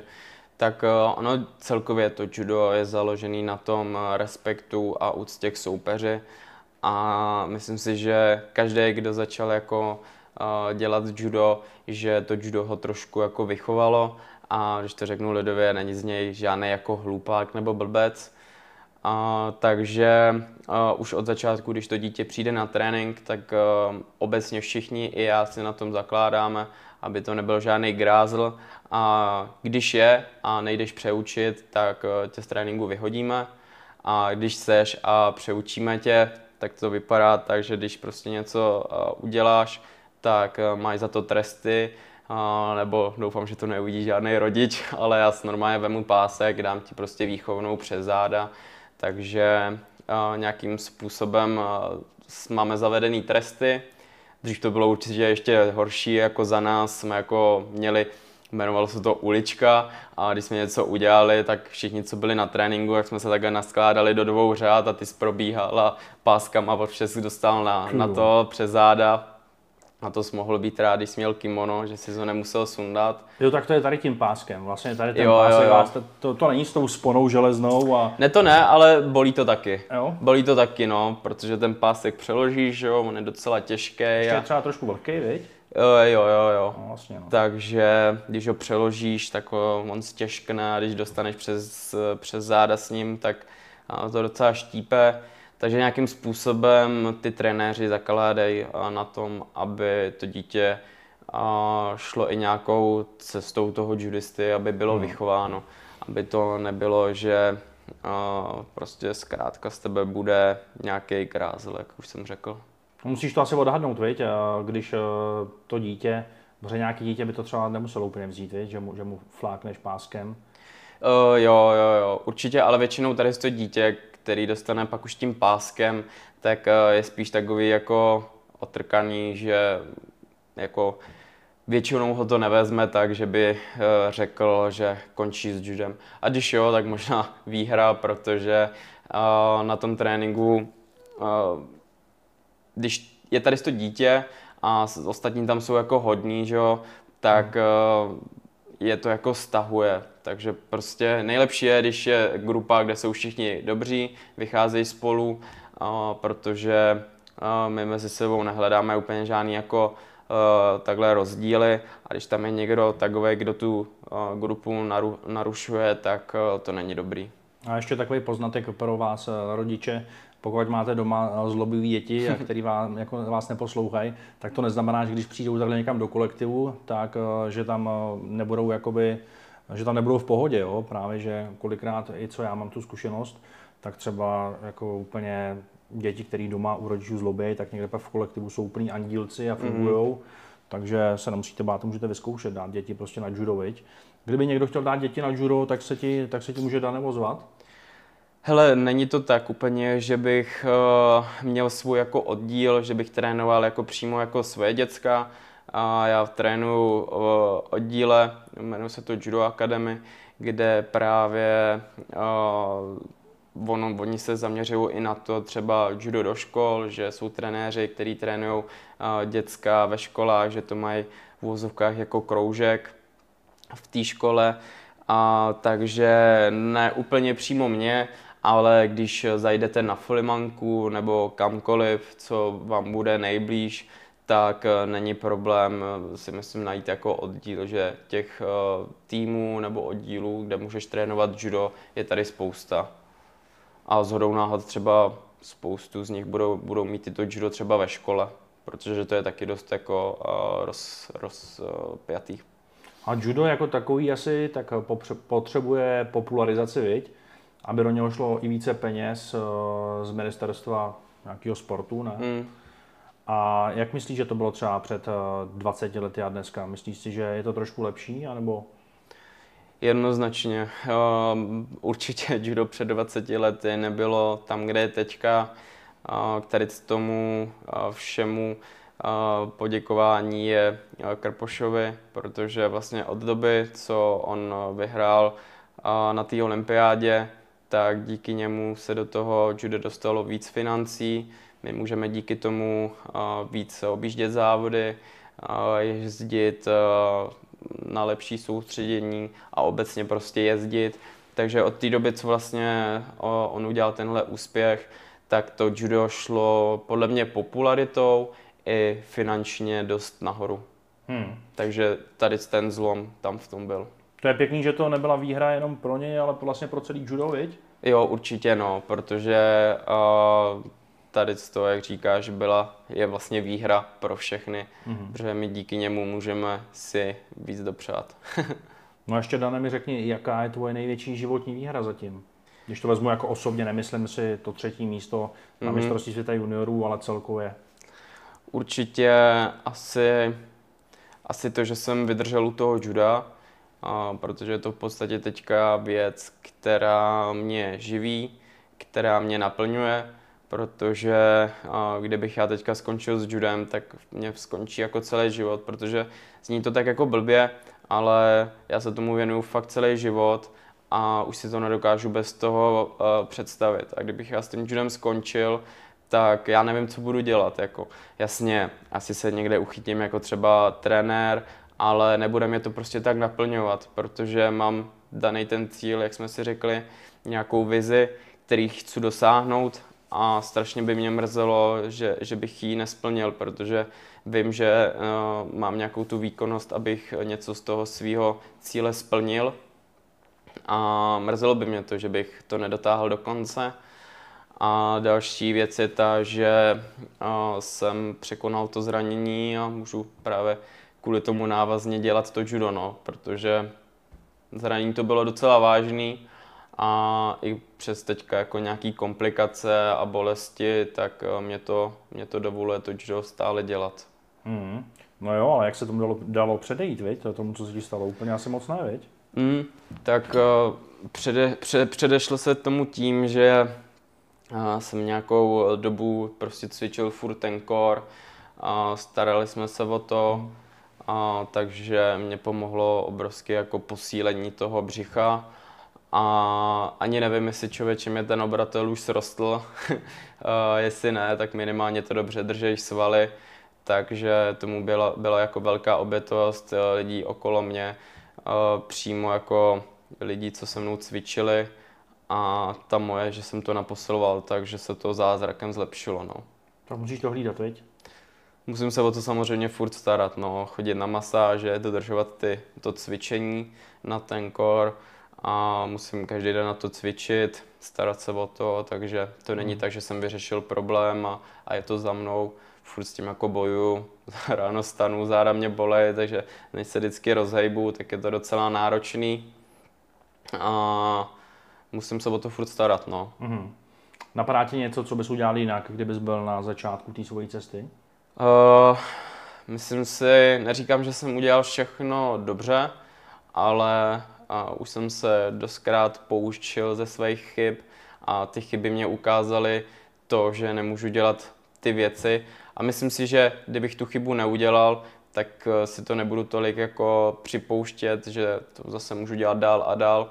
Takže uh, určitě chyby tam byly, ale, ale nez, nezměnil bych je, jako byly důležitý v té cestě. Mm-hmm. Máš ty osobně nějaký vzor, kdo tě motivuje? Já nemám úplně jako vzor, že bych si řekl, jak chci být jako on, ale no, jak chci být sebou, chci prostě být vždycky Dan Pochop a ne jako nikdo jiný. A, takže a, samozřejmě jsou tady úspěšní lidi, a, u, kterým fandím a motivují mě ať už třeba dotáhnout se třeba na stejnou úroveň jako oni. A je to, v judu je to ten Lukáš Krpálek, no. Mm-hmm. Pak mm-hmm. je to ten Jirka Tkalečík. A, takže tohle jsou asi dva takový lidi v mém životě, kteří mě motivují nejvíc a ženou mě vpřed. Neskončit se vším. Tak tím, tím zdravíme. Zdravím. No a ještě, co si myslíš, že by dneska měli dělat uh, mladí lidi, jo, a jako, i jako jsi třeba ty, aby byli v životě úspěšní a aby vydělávali hodně peněz. Co bys jim poradil? tak eh, minimálně minimálně a víc, a víc sportovat, no, protože já to dost vidím, že ty děcka prostě hrajou na počítačích. Za mě není to tolik let zpětně, tak si myslím, že se to strašně změnilo, ta dnešní doba, oproti té naší době.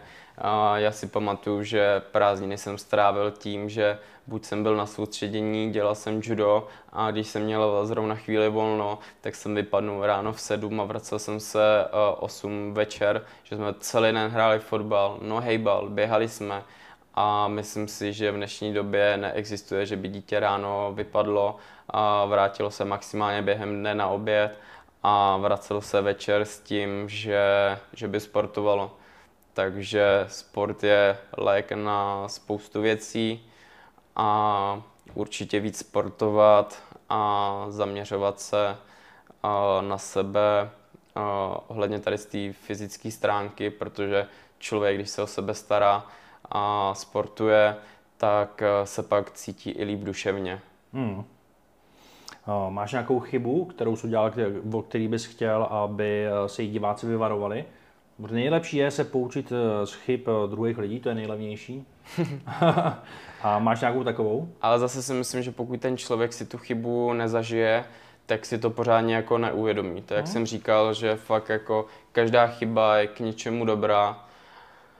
A asi mě takhle z hlavy žádná chyba, chyba nenapadne, no. No super, tak jo. Tak... Neříkám, že jsem bezchybný, chyby dělám, ale fakt jsou důležitý.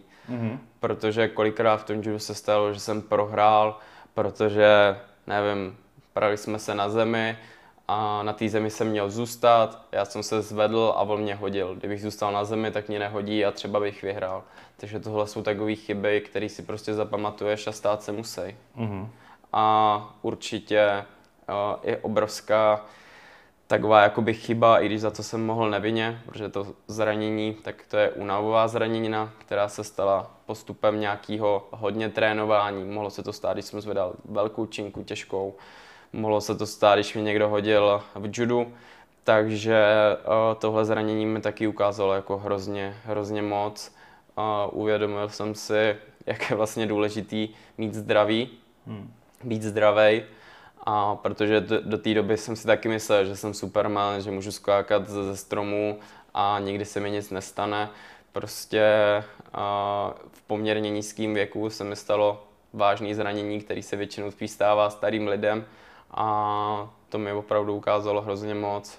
A myslím si, že v tu dobu, co jsem se vlastně stýkal i s Jirkou v, tohle, v tohle období, tak jsem se posunul i dost jako po duševní stránce, přišel jsem na další věci, jako je meditace a mm. takovéhle věci.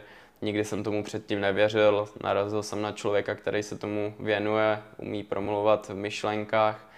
Zní to bláznivě, já jsem si říkal úplně to stejný, ale uh, každý ať věří na to svoje.